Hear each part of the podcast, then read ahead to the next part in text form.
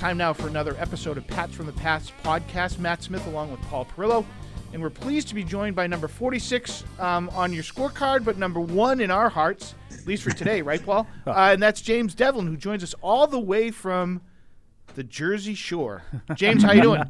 Nice to see you. I'm you. doing well, guys. Thanks, Thanks, for having us. me on. Yeah, appreciate it. Um, Are you getting some of that gym Tan laundry thing going? Not, you know, on the, Uh, on yeah, shore? man. Uh, a little bit, although there's not much tanning going on right now. No, no, winter, no, but no. It's so gray here, I can't even believe it. I don't remember the last It's- time we it's saw the sun. it's been a long time. It's been fog. It's been nothing but fog here for like a week. Um, but it's all good, man. Yeah, and I do think, Paul, I, I don't know if you ever catch this, but I do think periodically we still see a little uh, Sullivan tire commercial every once in a blue moon with uh, James on it. Yeah, Sure. sure. James is uh, thrilled to hear that. right? Um, please tell me you got a good set of all wheel tires or something at least out of that. Oh yeah, yeah. Mr. Sullivan takes care of me, man. He's uh, he's been a great friend. Um, you know, we kind of established a relationship while I was up there playing, and um, and honestly, I look up to him now as like an entre- like me in my little entrepreneurial role. Um, you know, he's got a lot of knowledge and experience in this world, so um, we're trying to just you know keep it fun and keep it light, and he's been a great partner thus far. So you mentioned entrepreneurial, uh, James, and we ask everybody about this. Some people are more visible, guys who are in broadcasting, things like that, like things like that. What is James Develin up to these days? Sure, yeah. So, uh, so upon retirement, I retired right into that, you know, initial onset of COVID. So things kind of slowed down a little bit. But honestly, it was nice for me to kind of like just ease my way into like, you know, being a real adult and stop playing a, uh, a child's game um, professionally. So, uh, I did a lot of soul searching, a lot of like what I wanted to do. My biggest priority these days is my family. I got four kids now, um, and my wife, obviously. So I'm huge, huge family man. Try to keep that to you know the highest level of importance.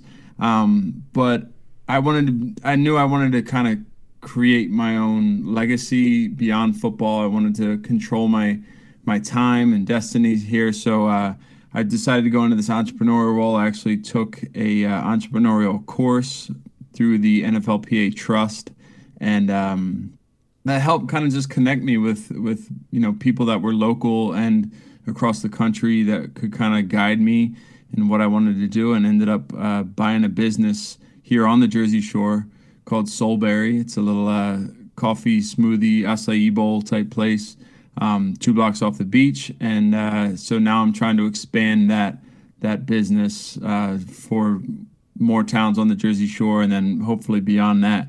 Um, my goal here in like maybe the next five to ten years is to have one in Patriot Place. So um, Love it. hopefully we can get a Soulberry up there. Love it. All right, so maybe we'll have to do a sequel to the the Pats from the Past with Jay. yeah, We'll- absolutely. We'll keep you in the circulation here for Right. Robert and uh, and Jonathan. So we'll, we'll get that done.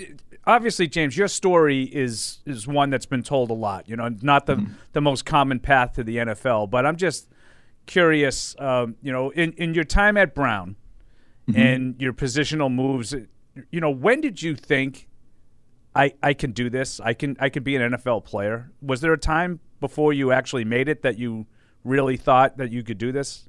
Uh, yeah, so I always kind of had the the self belief, right? Um, I think that you kind of need that when you're just embarking on this kind of quest. And like you said, I was definitely not like a highly touted prospect coming out of college. Um, I had to kind of scrap and claw to find an agent just who would represent me, let alone you know get in front of some NFL teams. And um, really, I would say I went. So after college, I went and had a tryout with the Cleveland Browns. Didn't even make it to the third day. They had me at three four outside linebacker. I was I was a mess. Um, and then after that, played in arena football. Then I played in the UFL, and that's when I made the switch to fullback. And I'd say that's when I really felt like, hey, I can do something here, because I was playing. I was one of two like, you know, true rookies on the team, and all the other guys, I'd say, ninety-five percent of the roster were ex NFL guys. So it kind of gave me like the first like barometer to measure myself against. And uh, and so when I earned a starting position and I was like making some some nice plays out there, that's when I really felt like, hey, I, I can do this. I just need the right opportunity.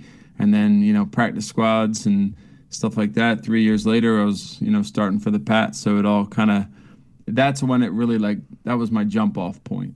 I don't know that Paul and I can sit here. Uh, well, I know we can't sit here and what's it like to be in an Ivy League school.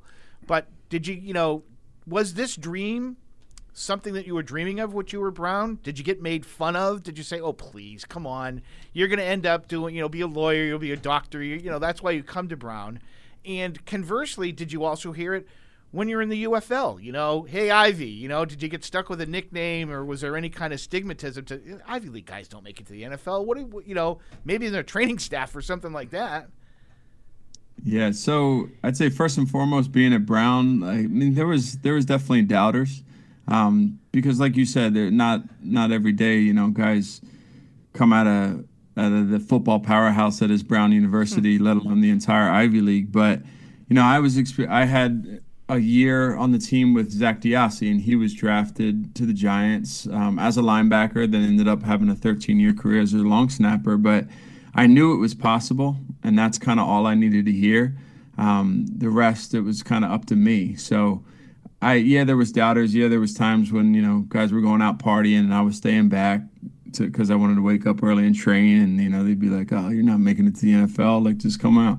And I'm like, "No, no, I got I got bigger aspirations. I got dreams. I got to like kind of take care of." So, there was definitely those kind of moments. Um, but to say I got picked on, I wouldn't say that. And then once I got to the UFL, once I got to the UFL, everyone was kind of in the same boat. We were all there with a purpose to try to get exposure to get back in the NFL. So there was absolutely no, you know, naysaying or anything like that. Um, everyone kind of had a story. I mean, there was kind of NFL cast-offs that were trying to regain their reputations, and nobody nobody was higher or lower than anyone in that in that organization. That's something that you know always kind of stuck with me um, because everyone was humbled. Everybody was humbled to be there. Although it was a great opportunity and we were getting compensated and all that stuff, like everyone had a, a humbling journey to get on that roster, and uh, so it was a it was a great learning experience. Um, experiencing that as a I don't know what I 21, 22 year old kid probably a portrait of words, Paul. I should have said busted his balls, maybe then uh, like yeah. something like that. Yeah, yeah. I definitely, definitely got my balls busted. Yeah. uh, just what was the the first impression here? Um, you know, you, you you get in here. It was probably what uh, 2012. Yes. Um, and you know, you sort of your your first interactions with Bill Belichick, Tom Brady. I mean, obviously, mm-hmm. it's a, an organization that had done a lot of winning, and here you are trying to find your way as an NFL player, let alone, you know, make it into a role. What was it first like for you? Your first impressions? Yeah, so it was it was everything I was looking for in a football team. That the the respect, the accountability, um, you know, the kind of I could you could say strictness, but it's it's more than that. It's kind of just like that that level of respect that you have for your teammates, your coaches, um, the game itself and your approach to that game, um, that that is what I what stood out to me um, because coming through the UFL and and then my first year and a half with Cincinnati on their practice squad, it wasn't it wasn't like that. But uh, I always cherished the the types of organizations where you know the head coach was like a guy that was almost like a father type figure, and I never wanted to like let him down. So I had that at Brown uh, Coach Estes was was a like a very like brute, just like you did not want to let him down. You didn't want to disappoint him, and so that's what I always loved about playing with for him. And then with Bill, it was the same kind of thing. The respect that he had, being Bill Belichick and all that, I never wanted to let him down. You know, I wanted to just do everything to try to um, be the best player I could be for him, for my teammates, for my other coaches, the whole organization. Um, so that level of respect just really stood out to me. I mean, and then just the the humility of the guys and the lack of ego. Um, you know, coming in and seeing, holy shit, this is Bill Belichick I'm talking to, or this is Tom Brady. The, you know, the greatest. At that point, he was already on his way to to becoming the greatest quarterback of all time, and now he is. And it's just like, wow, like these guys are are you know humble enough and human enough to like just kind of sit down and talk to me and you know say what's up in the uh, in the cafeteria and just sit down and like have a regular conversation. That level of uh, of just humility around across the across the organization really stood out.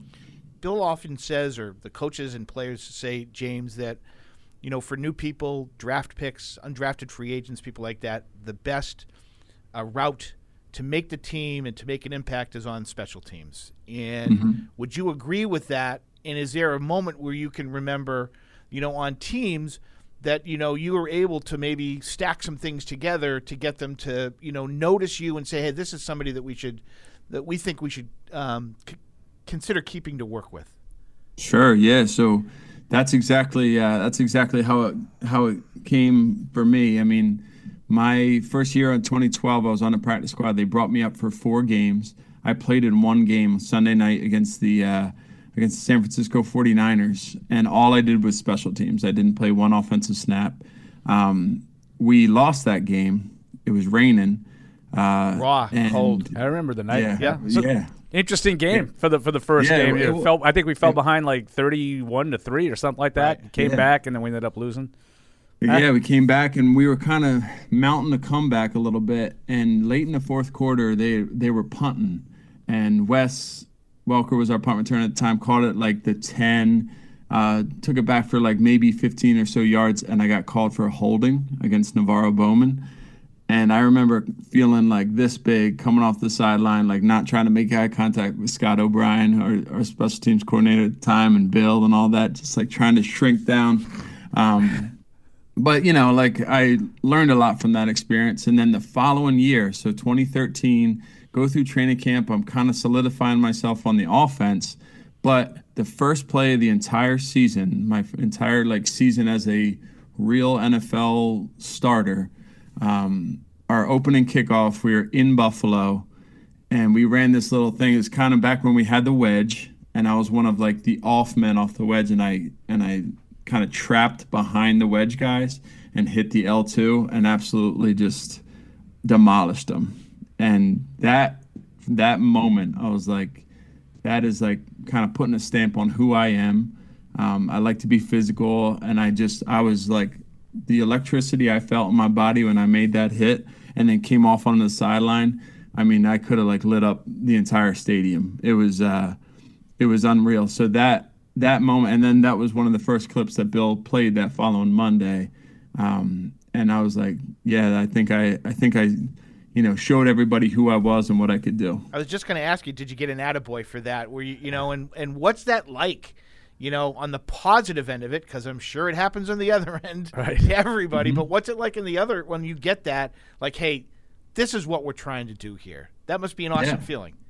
Yeah, it was. It was a, a culmination of a lot of a lot of experiences, both bad and good, on on the on the journey to that point. You know, I mean, there was like some there was definitely some bright days, but there was also some dark days. And so having that type of moment where like you finally just kind of like erupt on some on somebody and like you're you've made it. I mean, it was uh it was a wild experience and um, one that I'll always remember, man. And that's that that type of that type of fight and desire for something and then finally obtaining it like that is continues to drive me to this day. So um, albeit off the football field, I still I still kind of associate everything to you know how I approached the game of football, and now I'm trying to do it in a different um, business. But uh, yeah, it all kind of it all kind of works the same. So now you're going to the sidelines and you're making eye contact with anybody who'll look back at you, right? Yeah, exactly. a little different. A little oh, yeah. different. Uh, so I remember, you know, and mostly because of Andy Andy Hart, who absolutely mm-hmm. he was a fullback in high school and in college. Yep. He played uh, and he absolutely loved the old school fullback that was James Develin. So mm-hmm. uh, I remember a 31 yard catch in mm-hmm. the in the 13 season. You know, yeah. I mean, most of your work was down around the goal line. If you ever got the ball in your hands, it was you know uh-huh. one yard touchdown runs and things like that. But do you remember that 31 yard? catch? I think it was in that season, that 13 yeah. season. Yeah, it was 2013. Yeah, it's when they when they realized I wasn't I wasn't any fast at all. So, um, but yeah, I ran a with a little wheel route up the right sideline on Barkevious Mingo, who later became my sure. teammate, um, and went up for it with two hands, but actually only caught it with one.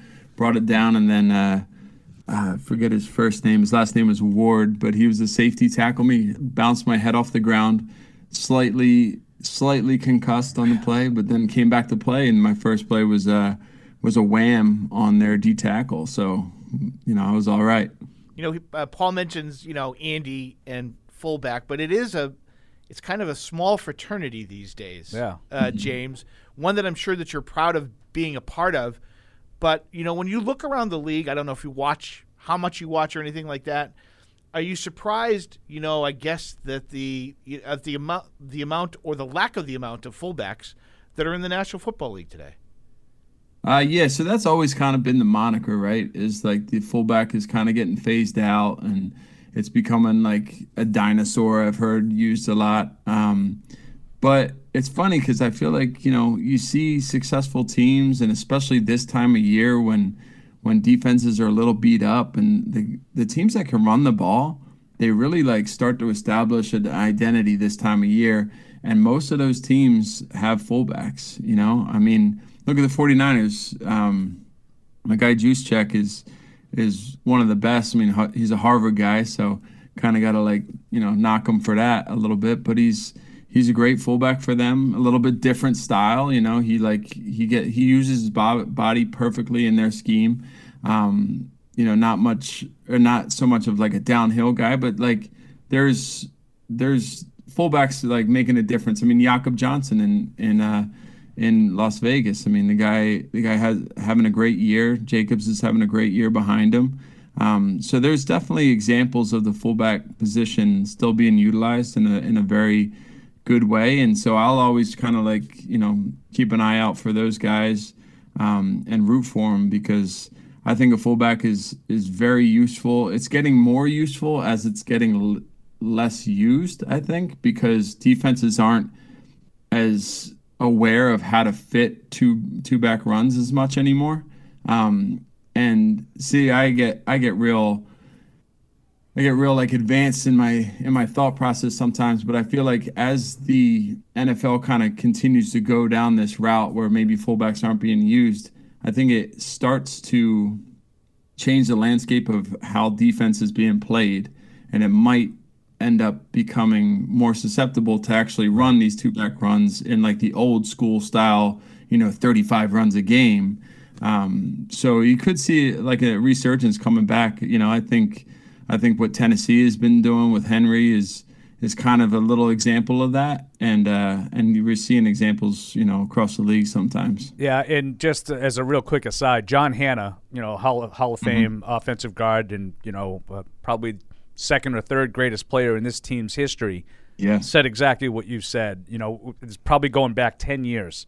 But he mm-hmm. talked about sort of the influx of the spread passing games and the smaller linebackers yep. and the speed emphasis on defense. He said it's all going to come full circle. Teams, yeah. smart teams are going to come back. They're going to load up with two tight ends, fullbacks, and they're going to pound away at these smaller defenses. And you look at Baltimore, and you know Matt and I talked mm-hmm. about this before the the podcast. That the kid Ricard is. Yeah. 300 pounds? It's, it's, like a defensive tackle playing fullback. He's like 300 pounds. He is a D tackle, yeah. Right. He he plays both ways. He plays D tackle and fullback. Does a great job at both, too. And um, you're exactly right. I Sorry to cut you off, but no. I think I think the game of football is like kind of a microcosm of life. And I feel like life is a little bit cyclic. Things kind of happen, and then everybody reacts to that. And then you realize that all right well now like the next cycle is like the reaction to that reaction. And so i think uh, i think football's the same. You know i think as, as like you said defense is getting smaller. Defense is not really being aware of i mean how many colleges run fullback right now? Exactly. so how many right. how many defenses are playing you know uh, you know traditional two back runs in college? And then once these guys get to the nfl you know they're not seeing much as as well. So I think there uh, there could be a little chink in the armor here down the road. James, as you would describe that, is that a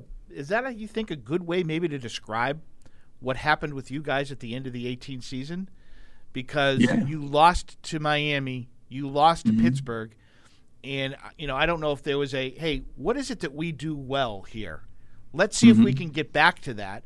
And you guys went to a power running game, and that power running game took you all the way to the Super Bowl. Yeah, you know, I think there was uh, there was a little bit of that each season. I felt like late in the year, it's always nice to be able to kind of hang your hat on the run game because after you know 16 game season at that time, now 17, people are beat up. You know, nobody wants to, you know, stick their face in the fan, you know, 20, 30 times a game. Um, and so if you can kind of like establish yourself as a as a quality running team, the end at the end of the season, it always kind of slows the game down. It's like nice and methodical, and um, and it really opens up the playbook offensively. So we always kind of try to do that. But yeah, I'd say 2018 was the was the greatest um, example of that. I mean, I think we we really like we were challenged honestly when we lost to uh, to Pittsburgh. Um, you know, our coaches challenged us to like, you know, who are we going to be? And we had some guys that were like road graders at the time, and so we all just kind of like really got back to work and. uh and like I said, like threw that ego out the window and just said, like, look, we're gonna we're gonna make the most of our opportunities. And yeah, we had a we had great success running the ball. That was that was some of my favorite football. You know, it's just having my daughter at the time, and um, and that yeah that that playoff run in 2018 was was special. So that Kansas City game in particular is one that Matt and I and a lot of us around here talk about. You know, we've both been here over 20 years, so mm-hmm. we've been lucky enough to be part of a lot of wins.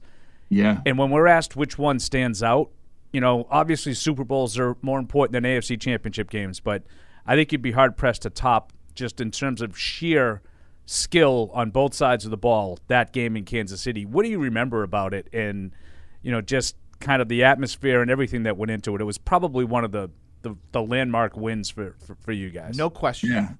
Yeah, absolutely. I mean, thinking back of my football career, even from you know the start and when I was seven years old till I retired in 2020, uh, that stands out as the as my favorite football game I've ever played in. Mm. Um, and it could honestly like it gives me chills. Like I, if I didn't have the sweatshirt on, I'd show my my forearms a goosebump right now. Um, it almost brings a tear to my eye, honestly, because it was like, it was just, it was, it was like the perfect team against the world environment. First of all, Kansas City's a great place to play football, um, and when we were walked in there, like you could just feel how much we like. No one wanted us to be there, right? So it was us like the 46 guys on the field plus you know all the the help we have on the sideline. So call it like 70 to 80 people. It was like us against you know oh, close to 90,000. Um, and this way we started the game, like running the ball well. I think we we ran lead on the first play. Sony broke it for like 13 or something like that. Um, and then you know, and then it was the goal line run, bang, we score. Goal line run, bang, we score. Uh, and it was everything was kind of like you know just building and building and building, and we knew that they were going to break at some point defensively if we just kind of kept just you know kept the the punches coming.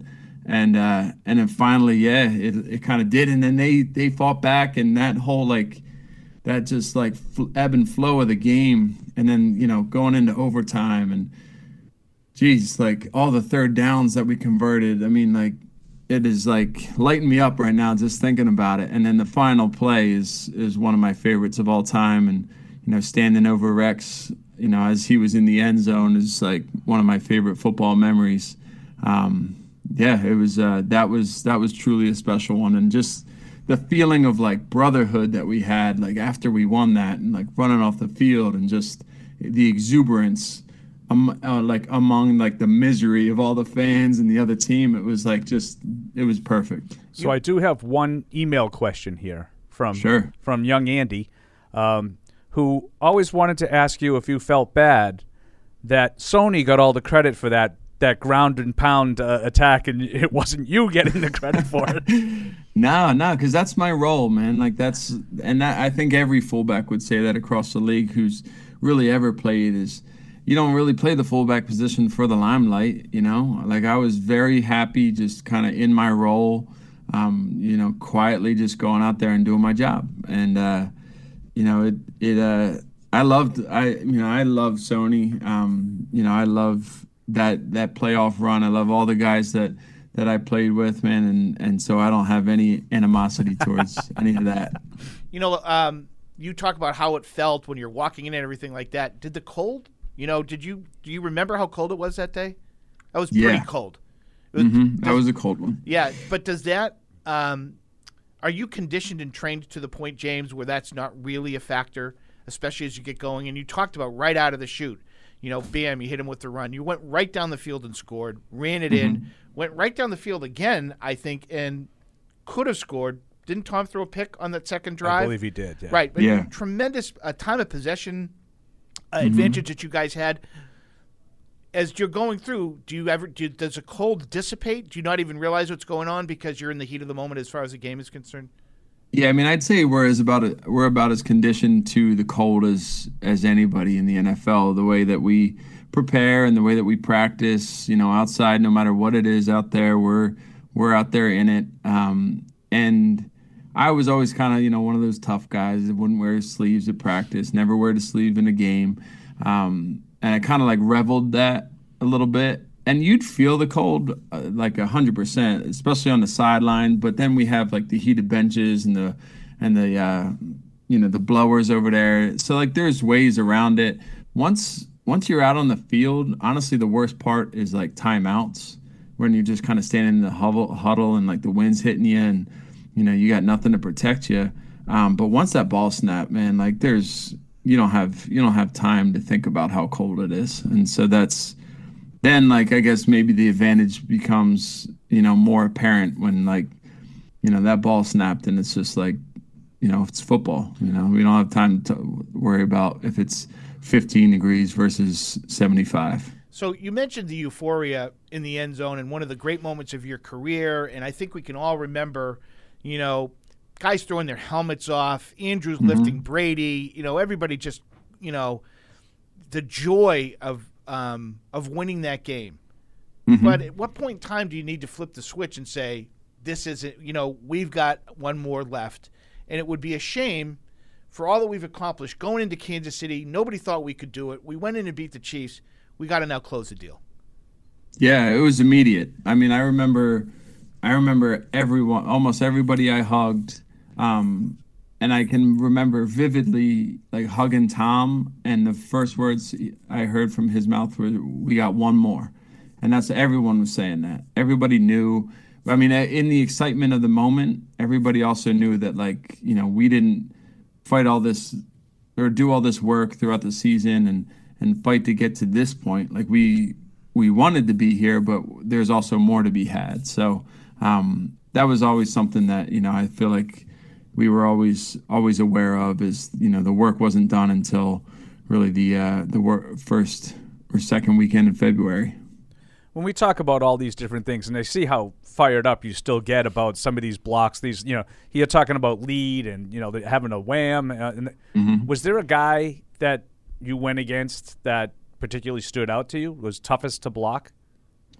Yeah, I'd say I know. I mean, I tell ev- everybody who asks this, Elandon Roberts in practice was the toughest guy for me because I'd say like generally speaking, I'm I'm like a taller-ish fullback, you know, like six three. Um, so I kind of lose a lot of like natural leverage that like a six foot and maybe under guy would have. But Elandon's like maybe five eleven, you know, maybe six foot in the on the roster. But uh, that dude also just had like, I mean, he was like in practice the first day of pads. Everybody knew we'd get to nine on seven, and the first play would be lead, and it'd be me on me versus Elandon, and it was just like a like a car accident every time. You know, it was just wild. Um, and so that guy, just with his natural leverage and his like ability to just thump and have like little to no regard for his body, he was always a tough guy to block. Um, otherwise, then it was like you know D tackles. I remember the first time I had a wham on Vince Wilfork, and I felt like I was throwing my body into a brick wall that dude, that dude did not move at all. Um, and then obviously, you know, first play of the uh, the last Super Bowl there against the Rams, hitting Ndamukong Suh, and like you know that was a very similar feeling. Um, so yeah, there was definitely some uh, some big boys I had to go up against, but Elandon, man, it was just like every time I had to like strap up extra tight because this dude was uh, was just coming, and you know I definitely wasn't backing away either. So it was just just gnarly hits every every year. And I don't know if it's the same as a fullback, but those downhill linebackers run stopping mm-hmm. linebackers, they're not in great abundance nowadays. Everybody wants the sideline to sideline guy. You know, mm-hmm. everybody wants a guy that's got all the speed, yeah. can cover a back out of the backfield, can maybe get drop into a zone and cover a wide receiver. So Roberts, I think, another guy who's really formed a nice little career for himself yeah. at a position that I don't know if it's extinct, but you know, people are kind of going away from. To your point that you made earlier, with all the spread and everything like that. Yeah, I I completely agree, man. I mean, now it's all about versatility and being able to run and play the run and um, play the pass, all this stuff. And I mean, just wait. You know, I think we'll see things come back around, and then you know, linebackers will be 250, 255, 260 again, and um, you know, we're gonna have to start packing a box up because, like you said, two two tight ends and a fullback. Let's go.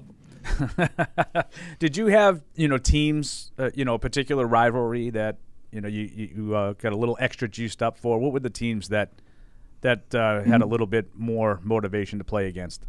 Yeah, so early on, uh, I'd say the Broncos. They were always tough games when when Peyton was there and playing out in Buffalo, I felt like we always had to play them out there, except for that one. I think it may have been Monday night when they came out, and that was a real cold one. Um, and uh, and we came back from like 28 down or something at halftime. But anyways, uh, yeah, the Broncos were were always a good one. The Steelers were always a good one. Um, the Colts were always always a good fight. Um, and then obviously, you know, like our divisional rivals were were always tough. You know, it didn't matter what their or what their uh, what their their standings were.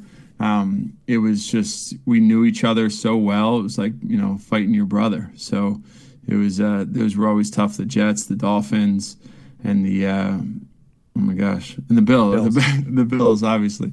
Yeah. So uh, those ones were always tough. When you're sitting there in uh, South Jersey on the shore, you're trying to start this business. You've got this business plan in your mind. You're thinking about, you know, five years down the road, maybe 10 years down the road. Um, how often, James, do you sort of catch yourself, or is it brought to your attention, or anything like that, that you're a three-time Super Bowl champion? I mean, I'd say the the Super Bowl champion thing doesn't come up, but where I thought you were going, and what I do want to say here is, uh, is while I'm on this journey, right, this entrepreneurial journey, my life after football, um, I'm I'm big about like this whole like growth mindset, trying to get better every single day at what I'm doing. Even though I, I mean, shit, I'm not gonna I'm not gonna bullshit here. There's days where I know I'm I'm like I have no idea what I'm doing. Hmm. I'm just out here. I'm out here trying to wade through the water.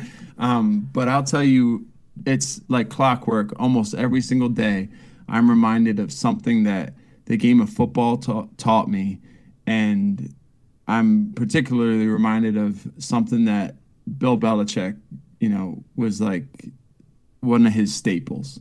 And this like the wisdom that I that I took in from my eight years in New England, um, I mean it, it was like reading like every masterclass book and everything about self-help. Like the the guy just like exuberates this wisdom that like while I was playing I was picking it up, but maybe I wasn't like registered. Maybe I wasn't mature enough at the point to really like let it resonate with me. But now it's like I realize so much, and there's like these things that were about football, but then I translate them to business and or things just about life. Um, and that's really been standing out to me. And I and I've told Bill that to his face, just like how much like these lessons come up in in my life beyond football, and how much I appreciate you know the time and, and the wisdom that he that he gave. Do you have much interaction with you know your former teammates? I mean, it's clear yeah. to listening to you how much you miss it. I mean, just oh, you know, yeah. the, the, the, entirety of it. But how much mm-hmm. interaction mm-hmm. do you still have with the guys? Yeah, I mean, obviously living down here in, in Jersey, there's not a ton of other guys that are down here. Um, but I still keep in contact with uh, with some guys on the team still. You know, David Andrews, Slate, um, Dev McCourty, guys like that, and then you know guys that have moved on as well. You know, Julian, Danny Amendola, um, you know, Dwayne Allen, guys like that, and then some guys from like the equipment staff that are will always be just like dear friends. Like, do I miss the game? Absolutely. Do I miss those those like bonds that I that I created in the locker room? um, yes. And the and the sad part is like you know for eight years I was able to to interact with these guys on a daily basis, like family. And now it's like, oh, I got to set up, you know, a call. And like Dwayne lives in San Francisco, and now there's like the time difference, and I'm calling him. He's with his son, and I'm like, you know, there's just like all these, you know, mix ups. But um, we still keep in contact, and like, you know, one of my favorite conversations I've had in the in the last month was with Jules. Um, you know, the guy's busy as hell, traveling from L.A. to back to New York and all this stuff, but he still found found time to you know sit down and kind of shoot the shit with me. And so it was uh, you know, we just went went through a lot in those eight years. You know, I was newly married, had all had three of my four kids at the time, and you know he had his daughter, and you know all these guys were going through all these life experiences together, and that just doesn't get thrown out the window when we're done playing the game. You know, so. Um, yeah, there's definitely good relationships that I'll always cherish from from my time with the Pats. Do you find that constant, uh, James, when you're talking to these guys, that it's the relationships, you know, uh, and those are the things that are never. Yeah, sure, you miss being in the locker room, the camaraderie, and everything like that. The plane rides, even maybe the bus rides, the meetings in the hotel. Yeah. But it's those relationships. Is that a constant or a theme when you're talking to other guys that are no longer playing?